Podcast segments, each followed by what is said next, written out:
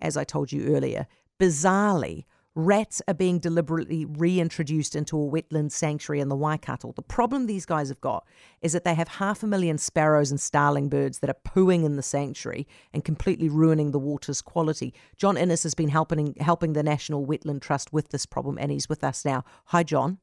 Hi, Heather. John, this must feel totally bizarre to you to be reintroducing rats. Yeah, it's certainly a New Zealand first, and I actually wouldn't be surprised if it was a world first. But um, yes, this is a uh, an unusual, a unique situation. I mean, are you sure about it, John? Because the last time rats were introduced, it didn't go very well, did it?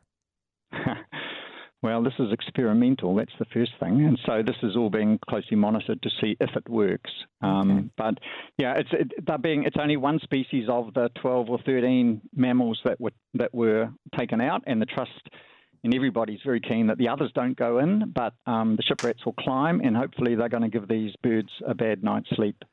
So okay, so they scare the birds away, or they kill the birds, eat the the the, the eggs and everything else. Um, how, when you have done the job, how then do you get the rats back out? Ah, it, there's only 30 or so, and the reserve's only 11 hectares. And so, I mean, rats, contrary to kind of popular belief, I think rats are actually pretty easy to control. They're just impossible to stop coming back in, but the fence looks after that. So, like, people have removed this this rat, ship rats, from Maungatautari, which is 3,000 hectares, so they're not hard to get out. And and the rats are just disturbing these birds. By the way, they're not eating there. I mean, these right. birds are not nesting here; they're just sleeping. Yeah. What do you do if the rat plan doesn't work? Well, they could release possums as well, so that would be the other, you know, really widespread. This feels like this feels like the, this feels like what happened last time. Uh, no, it's a long way short of all the others. There's another twelve or thirteen. There's all the stoats and ferrets, weasels, yeah, cats, hares, oh rabbits, farm stock. Okay, so you you introduce the possums and you let them have a crack at it.